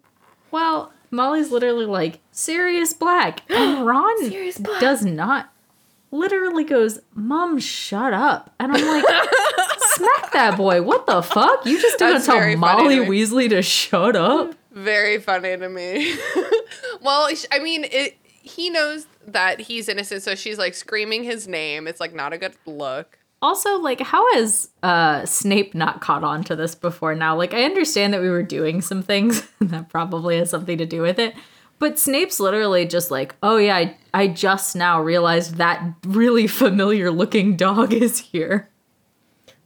Yeah, like that really familiar looking dog whose thoughts I've been reading this whole year, who just wants more chicken. Like what? Literally, what? I feel like he also, and maybe I'm like getting my wires crossed because we're reading All the Young Dudes, which is like prequel canon, but it kind of feels like he knew that, like, he had the idea that they were all like unregistered animega, animaguses. I've never known what the plural form of animagus is, but I think it's I think it's Jim Dale who says anamagi. Yeah, and his voice. Just talked about this in our last podcast episode. The way he pronounces Really? some things, I'm like, "What are you doing?" it just, Very he's very he's got that flourish. Like he is dramatic. yeah, He, it catches me off guard sometimes. But either way. I feel like Snape had an idea what was happening because he followed them into the Whomping Willow, and they all had to have been like transformed before they went into the Whomping Willow. Maybe Snape like didn't notice there was a dog in the room. Or maybe he just like didn't have the specifics of like it was that huge shaggy black dog and I like can see his eyes and tell it's the same one. I think even if he knew that in the back of his head that was Sirius, he wasn't putting two and two together at this point, and he still blindly hates him. So he was just like, "This bitch." Right, he just feels like betrayed by Dumbledore in this moment that Dumbledore even like has Sirius. He's like, "I thought I was your number one." Well, after last year when Snape thought that he had caught Sirius and he was going to be the one to hand him over, and he's just like, "Okay, so this whole time I thought it was just Potter who let Sirius go out of these doors." And like figured out how to do it, but now I see Dumbledore actually had a hand in it because Dumbledore knows who this Which is. Which explains why I couldn't figure it out. Because Harry's not smarter than me, but Dumbledore sure is. I mean, bonus that might help with Dumbledore's command to kiss and make up immediately after this happens is that he did at least just hear the Veritaserum confession and like Harry's explanation that like Wormtail was the one that brought the Dark Lord back. So it does definitely lend some cr- additional credibility to Yeah. Sirius's side of things. Yeah, for sure. Yeah, Dumbledore's like, uh, to, so as a reminder, in case you forgot, Snape and Sirius Black hate each other from school yeah, because they of hate each other very James, much. pretty much. Because they're fucking antagonist. It's Sirius is kind of antagonist too, but Dumbledore's like, you will shake hands. You are on the same side now. So they do, wouldn't you? I mean, yeah, but like, I don't know. I I mean, you wouldn't feel good about it. I'd do it with an attitude. I'm trying to think if there's anyone I hate in my life this consistently and this much that I would care. I know it takes me like right back to like getting cheated on in high school and like hating that woman so much. But now as an adult, I'm like, oh, poor sweet child. We were both better than Yeah. him. What the fuck? Hate him. yeah. I can't can't compute. I found out my high school boyfriend was cheating on me with another girl, and we just had a threesome. I wasn't quite ready for that in high school. I still had a lot of jealousy feelings to work through. I don't know. I think I'm, what I'm saying is that's the last time I've hated someone so much. That's fair. I hated Margaret, but that was just because she was unnecessarily rude to me on the cheerleading squad. Margaret. Here's Oh my thing, god, like- we're coming for you, Margaret. It just comes right back to like, it shouldn't be this big of a deal. You guys are whole adults. you guys are whole adults. Like both of them need to let it go. I mean, Sirius at least has something more like recent to be pissed about with him trying Yeah. to like intentionally get him Dementor kissed. But like, I don't know. Snape kind of feel like he's, he has no ground to stand on right now. Yeah. He's just a grumpy boy. it's pretty immature. So, yeah. Yeah, I mean, I think both of these men are pretty emotionally immature. it's literally like, dude, that was high school. Like, can we get over Yes. it? Yep. Dude, Um, that was high school. That woman you're in love with, man, that was high school. She didn't love you. Well, it's also one of those things where it's like Dumbledore is, you know, like he's seen petty teenage bullshit for what, like 80 some odd years now? One more. million years. So it's like for him, he's like especially like, hey guys, like, c- come on. If Voldemort being back can't make you guys shake hands and kind of chill, then like, what the fuck is wrong with both Right. of yous? Right. Yeah. So Dumbledore instructs Sirius Black to alert, quote, the old crowd, unquote, who apparently consists of only Lupin, Mrs. Arabella Figg, and Mundungus Fletcher. Old dung head. Yep. Uh-huh. Yeah, I guess so. I was trying. I was like, surely there's someone else. They're all dead. That's all he names, and then they're supposed to like group at Lupin's house or something. Uh, But then I'm, I think about it, and I'm like, well, it's really just like the Weasleys and the rest of the Aurors. That's it. That's all of the Order of the Phoenix. Yeah. So Yeah, so because uh, Arthur is ostensibly going to contact the Aurors who are into it because they're at the Ministry, and then Dumbledore's like lay low at Lupin's. Um, so Sirius turns back into a dog and pieces out. Cool exit. I'm a dog now. That's like a great exit. And like I hate I did hate like genuinely it made me mad that like there's a throwaway line where it's like he sprints to the door and then opens it the with paw. a paw. I'm oh like my god. fuck that. No, absolutely fuck that. That's no, it was um, it was the like, it wasn't like a twisty knob. It was like a down, like you would find in a regular high school, not an old timey castle high school. even then you're assuming that the door opens out and and Oh um, my god! All doors should open out because of the ca- because of the crash bars from the Triangle Shirtwaist fire. I oh. think all doors open out. I'm sorry, you think the triangle shirtwaist factor has something to do with the building code at Hogwarts? Okay, Regardless, all right. it was Point- just kind of like a cheesy line that she. I was like, threw I don't, love don't it. mention it at all. No, I love it. No. You, you love that he has a Paw Patrol moment at the last minute. Yes, I love it so much. Just let him go. He's an adult. Like you said, he could get out the door by himself. Like, at least go over as a human, deal with the door situation, and then transform. You don't have to be a dog for this moment, man. Use your thumbs. That's like there's a chapter where he is a dog and he's carrying a newspaper in his mouth and he transforms into a human before he takes the newspaper out of his mouth. It's like he doesn't mm-hmm. really think about it mm-hmm. because he's, He's- like half dog at this point. I know he's really blurred the line between animal and human at this juncture, but it still feels a little unnecessary. Okay, so next, this moment I think is pretty cool. I almost, I think, I think I said this exact thing earlier in this episode, but like I literally almost never am like on board. I, I'm almost never happy to see Snape in a scene. I'm almost never like, yeah, cool move, you did that, like good for you. But Dumbledore says, Severus, you know what I must ask you to do if you are ready, if you are prepared. And Snape's like, yep, I'm out. And he like, I punched my microphone because I'm enthusiastic, and he fucking goes to Voldemort to be like, I'm here and I'm ready. Oh my god, I love it. I love it. It's very dramatic.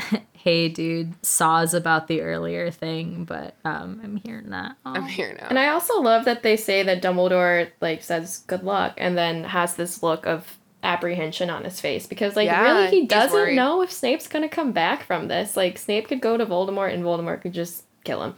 So he's like, well, good luck. Especially because his motivation was so tied up in just being mad about Lily, and like he's proven in his treatment of Harry and his subsequent treatment of Sirius that like he's not really in for the protection of Harry. he doesn't really believe in the cause.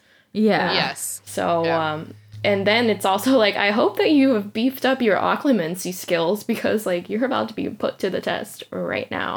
So it's almost like he's Mm-hmm. I think- asking, "Are you ready like in here to go back there?" Well, and there's also the flash forward of like, are you ready? Because there's a high chance you'll have to kill me. Oh yeah. Well, no, that doesn't happen yet though, because that that starts when he gets his fin- his w- ring cookie. Mm-hmm. That's true. yeah, That's true. he doesn't know about But that. but yet. like, just like, are you ready for whatever this might be? So like, I I've always like Snape Snape's bad. Like he's a bad guy. He's a bad dude. His backstory's bad. His redemption arc's bad. Like it's all bad. That's how I feel.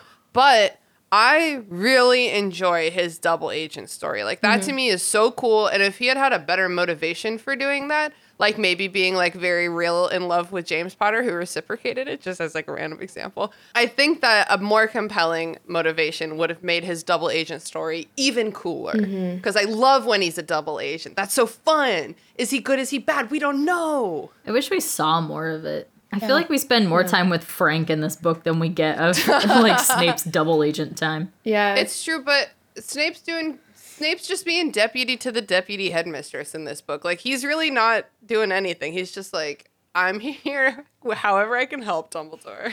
and Emily and I have talked about this multiple times that Yeah. we feel like Snape is a bad person, but he's a really good character. Like he's a very Oh, yeah. complex, compelling, interesting character who like you hate because of who he is and the choices that he makes and how he comes across and how he's just a child abuser, but he has the most depth of almost any character in this series of how much we could unpack. it's super true. My only complaint is that like if he's such a good character, give him a good character arc. You know, like Zuko from Avatar, The Last Airbender. Right. There are a few character arcs like Zuko's though. It's true. But I yeah, I'm I'm not a Snape fan at all. And I he is a good character. I I do stand by that. I just I really think that there's also few other characters who would put themselves in such a situation where like he could really die at any time. Yeah. It would take one slip up, like one bad day, and he's just gone. you know he's very courageous and it's some that's something that you don't usually associate with him like that's not a term that you would usually give to snape but like he really is he's very courageous for like doing this And I also feel like he doesn't really have shit to lose. Like, well that's No, true too he doesn't. yeah. so dumbledore leaves to meet with the Diggorys bad day guys huh rip. Yeah. So then Mrs. Weasley encourages Harry to take the rest of his sleeping potion. And she's like, no jealousy at all. Think about what you're going to buy with your winnings, you rich prick of a child. No, no, she's feeling very matronly in this moment. And like the guilt sort of overcomes Harry, and Mrs. Weasley just like hugs him. A mother's hug. And he's never really been hugged like that before. And maybe she should have hugged him like that before now.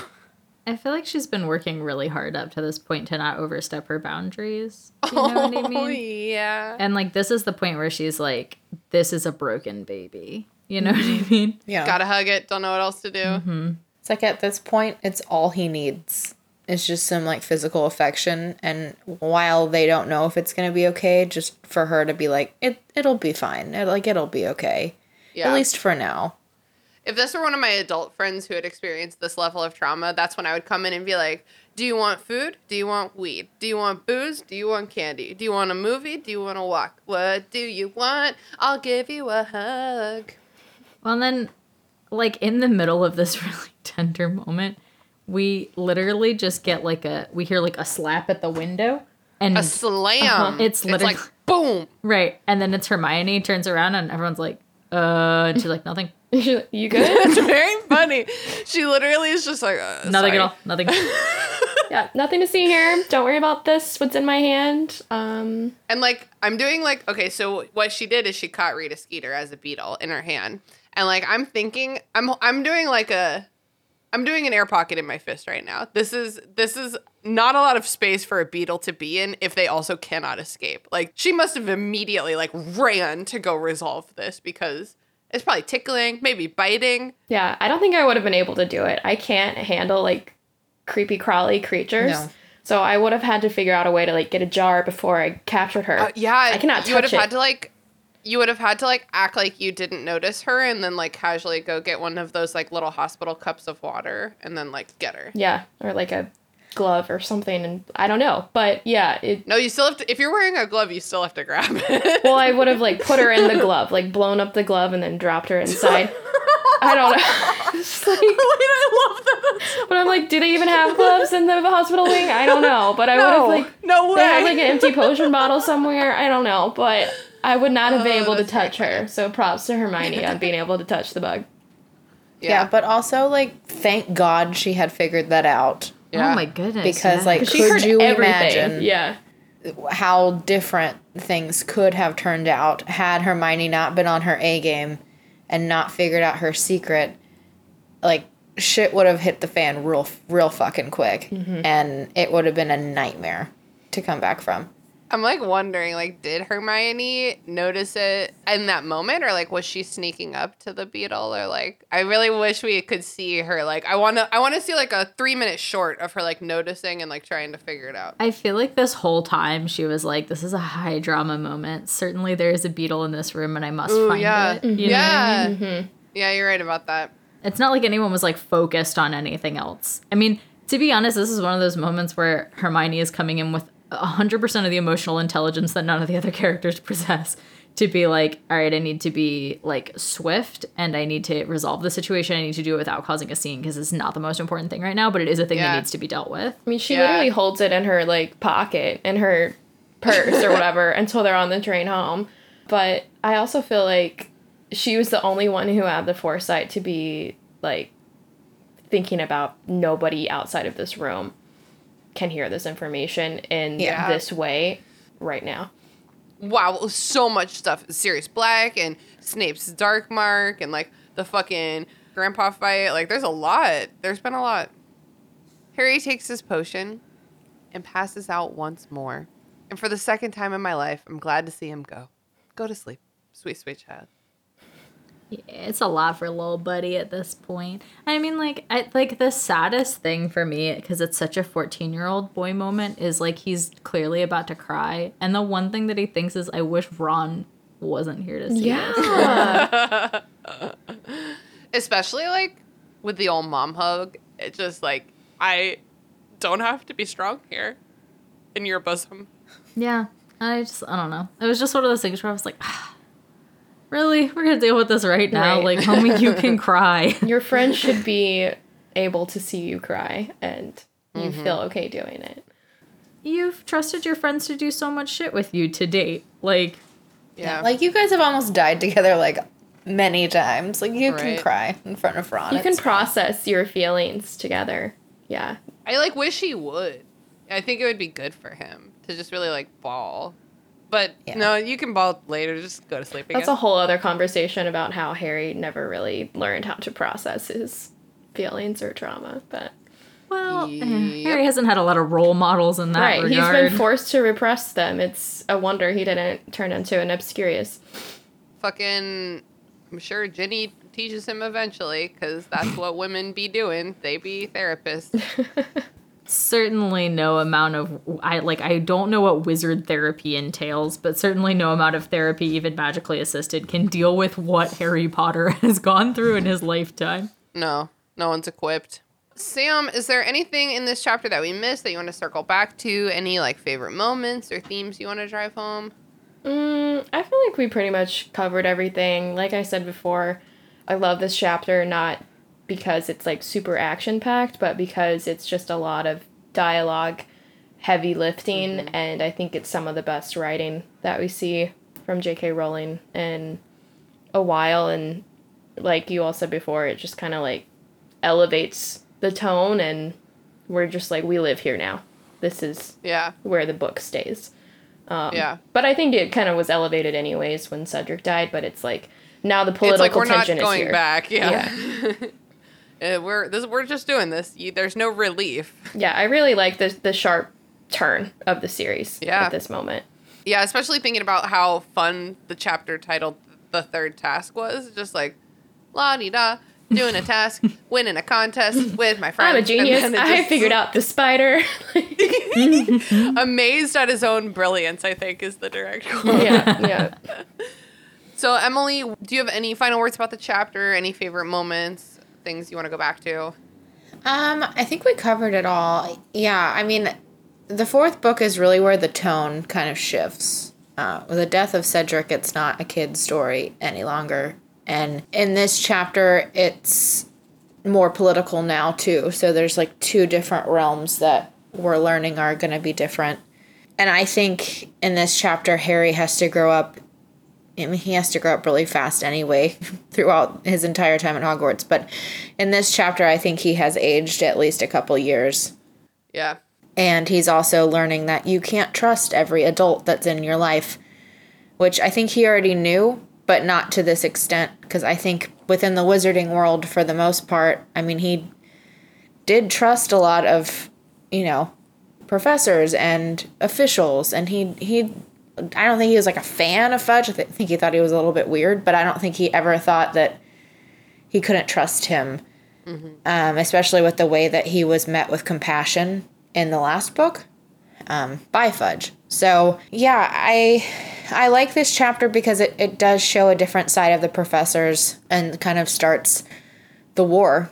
Basically, Yeah. this is the beginning of the war, and also has a bit of foreshadowing with how difficult the next book jumping in will be, not only emotionally but with kind of the perception of the wizarding world and they, what they have of Harry on their mind.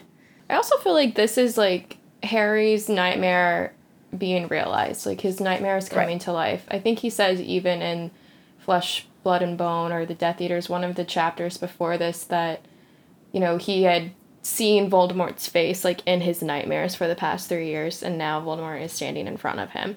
It's like, Yeah. oh shit, it's getting real. And in this chapter, Yeah. he's like, not only is it getting real, but the people in charge aren't listening. So this is like a double nightmare. So it's just like the end of this chapter. I think you, as a reader, and the end of this book, you're just like, well, okay. So how how do we resolve this from here? Yeah. Right. Yeah, I feel like a lot of the other books end with like what you guys said. Like we get we get the Dumbledore resolution moment, we get the hospital wing, and then we get the hope and uplifting music at the I'm end. like going back to the Dursleys for two months until I go to the Weasleys and go back to Hogwarts. Yeah. right. Yeah. And in this one, it's just like, well, my worst nightmare has come, and Whatever's coming comes. what and I, it was not received in the way in which I think Harry really thought like if Voldemort ever does come back, people are gonna believe me. Like Yeah. I've now done heroic things for multiple years, and like I really think I have a good like reputation with these people, and that's just like unfortunately not what he's met with. Well, and that's just like one of the worst feelings in the world, I think, is thinking you're going to get support from a certain place and then real- realizing that you're you're not getting that support, whether it be like your friend not having your back or like teachers or a boss. And being reminded that like he's a kid. Yeah. because I, I think you know fudge does choose his words kind of carefully there and like it's uh-huh. very pointed like he's a 14 year old kid mm-hmm. like Yeah. don't believe him and i think at this point he's like okay well you believed me of all these other things Right. and now i'm not credible Well, especially when it's something that is this serious and it's like, how can you not see the truth here? right Like, how do you Yeah. not Yeah. believe me? Uh, well, and there's just a lot of evidence. Right. It's I mean and again, I go back terrible. to I feel like I'm a broken record and this is why we sometimes we just say these things once, but it's like I feel like it's a political commentary of like For sure. how people can just believe the things they do and you're like, but I don't get it. How? Like Yeah. But what about evidence? you don't see the evidence? No, the end of this book is depressing. No, for sure. That's I mean, I I don't know how I'm going to make the next chapter at the end of the book feel good to our listeners, but damn it, I'm going to fucking try. So just everybody That's not your that's buckle not your cross to bear. You're just yeah it's part of the series yeah. We'll see how many dick do- jokes we can incorporate. That always lightens the mood if he throws some dick jokes. That's the very first thing we did after Voldemort came back is we were like, let's get some dick jokes in there. Do you think he's hung? He's standing there naked. what does his dick look like? No, I don't think so. I think he probably has a tiny penis.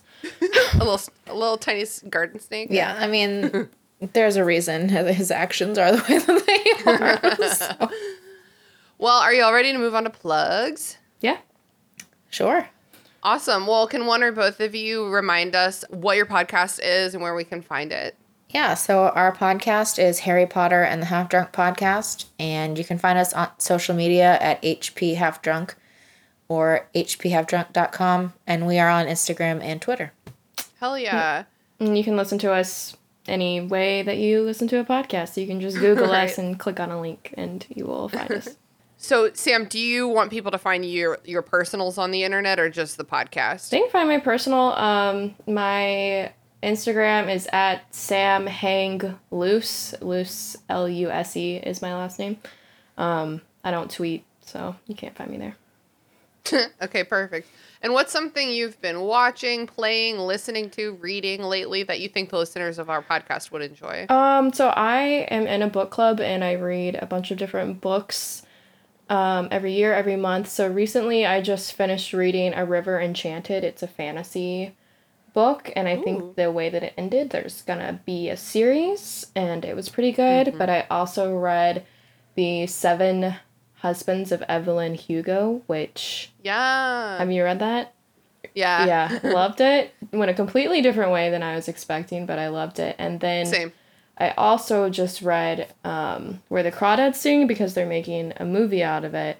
And recently, a friend told me that maybe the author is a little uh, controversial or like a little canceled, and I didn't know that. But the book was really good. And since we have practiced separating author from book before, um, I still like the Yeah. book. So I To would recommend it. Well, cool. I'm glad you liked it. Emily, what about you? Do you want people to find you on the internet or just the pod? Uh, sure. My handle on Instagram is Emily underscore Bod, B H A D E. Um, it is private, so you'll have to request me. Um, and then it's up to me to whether I approve that or not. But I usually do. Um, and then I recently finished Song of Achilles. And if you have not read that book, please do yourself a service and go Yeah. get that book. I could not put it down. It is beautifully written. And also, if you have not read Pachinko, it's a really good book. And now there's a series on Apple Plus or Apple TV, and it's all about uh, Japan and their occupation of Korea, which I did not really know much about until I read the book. So, historical and entertaining. Is that by Min Jin Lee? Yes. Awesome. Cool. Well, thanks so much for the recommendation. Brooke, what about you? Where can people find you on the internet? Uh, you can find me on Instagram at Passion Forward Parks. You can find me on Twitter at Grumpy Brook. I'm gonna go real basic here and just be like, if you haven't yet watched Bridgerton, I was gonna, I thought you were gonna say Twilight Eclipse. no, if you haven't watched Bridgerton, clear your schedule, make yourself a hot cup of cocoa, do it in the bath, get yourself a bath bomb from Lush, binge the whole thing. that's Nice. that's my official recommendation. Hell yeah! Have you seen the second season? Yeah, I know, yeah. And we mean we still recommend it just as much. Uh, yeah, it's a completely different style to the first season. It's a Cool. slow burn. Oh, good for them. Yeah, still good though. It's worth it. Awesome. Thanks so much.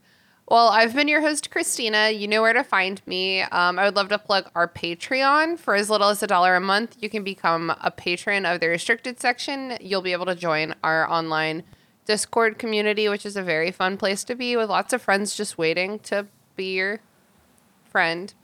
Um, okay, perfect. Crushed it. Um, we also do bonus episodes for our $5 a month and up tiers. And for our May bonus episode, we're doing a what if episode where we ask ourselves, what if major plot points in the series had gone differently? I think that's already a thing. I've heard that that's a thing, or maybe that's like a Marvel thing and not a Harry Potter thing, but we're fucking doing it. So get on over there. I would also love to plug I don't think I've plugged yet Our Flag Means Death on HBO Max. It's the gay pirate show. it's incredibly good. I have not heard of this. what, really? It's Taika Waititi and that other guy whose name I can't remember because I always It's think good. he's the other guy. It's Rhys, not Davies. Not Davies. Darby. Darby. Derby. Derby or I Darby? think it's Darby. Okay, great. It's just like incredibly funny and sharp and smart and like irreverent and sexy. I love it. Great. Oh, also, this is very important. Y'all know that 2022 is the age of Cage, and I've been watching every single Nick Cage movie this year. Um, you know what that means? That means obviously I've already seen his brand new movie, The Unbearable Weight of Massive Talent, and that was incredibly funny, featuring a very endearing Pedro Pascal. So I recommend that one as well. So you you got some homework to do. You got some books to read. You got some movies to watch. You got stuff to do. Sam and Emily, thank you so much for joining us today. We so appreciate your helping us wrap up this like most most sad of chapters. Truly. Yeah, thanks for having us. Yeah, thanks for having us on. and hopefully um hopefully next week we'll be okay Yeah, we'll have to recover. I believe in us. but you know that after we finish the series we'll do a wrap-up episode we'll do a film comparison episode and then we'll dive right into some bonus content for the summer so there's a lot of fun stuff to do maybe we're rem- gonna release our my immortal bonus episode on the main feed the favorite my favorite episode we've ever done yeah, that's a that's a dive. yeah. Yeah, we barely got into that one. We were like, mm, not Ooh, for we got into it too far. No, I got into it far enough for the boat for all of us. Like, don't worry. all right, gang. I gotta go finish reading A Thousand Ways to Spend a Thousand Galleons before this book sucks my soul out. Bye. Bye. The restricted section is stoked to be a member of the Movie Night Crew podcast network, featuring some excellent other podcasts such as Fandom's Gone Wrong, a podcast where Carrie and Charlie, a mother and kid duo, talk about movies, TV shows, and books they both love, and it will probably devolve into friendly arguments. Hello, you awesome nerds out there. Yes, you. Have I got the podcast for you? We've got pop culture, swearing, and all the immature jokes you could ask for. We'll take you on a journey through TV shows, movies, books, and maybe a video game someday. And we'll tell you how they all went wrong. I'm Charlie, And I'm Carrie. and this is Fandom's Gone Wrong. New episodes every other Wednesday, wherever you get your podcasts. The restricted section was created by me, Christina Kahn, based on the book series by J.K. Rowling. All music by Ryan Kahn. Logo by Michael Hardison. Support us on patreon.com slash restricted section. For as little as a dollar a month, you can gain access to our Discord community server, which is a really happy place to be. And there are other rewards as well, such as bonus episodes and Zoom happy hour hangouts. Be sure to follow us on Instagram at Restricted Section Pod, on Twitter at Restricted Pod, and on Facebook at Restricted Section Pod. Also, feel free to shoot us an email at restrictedsectionpod at gmail.com to share your thoughts, feelings, complaints, conspiracy theories, or even lavish praise. And we are an explicit podcast, so feel free to swear if that's your thing, but no pressure. Yeah, I'm glad because like we don't have filters. Perfect.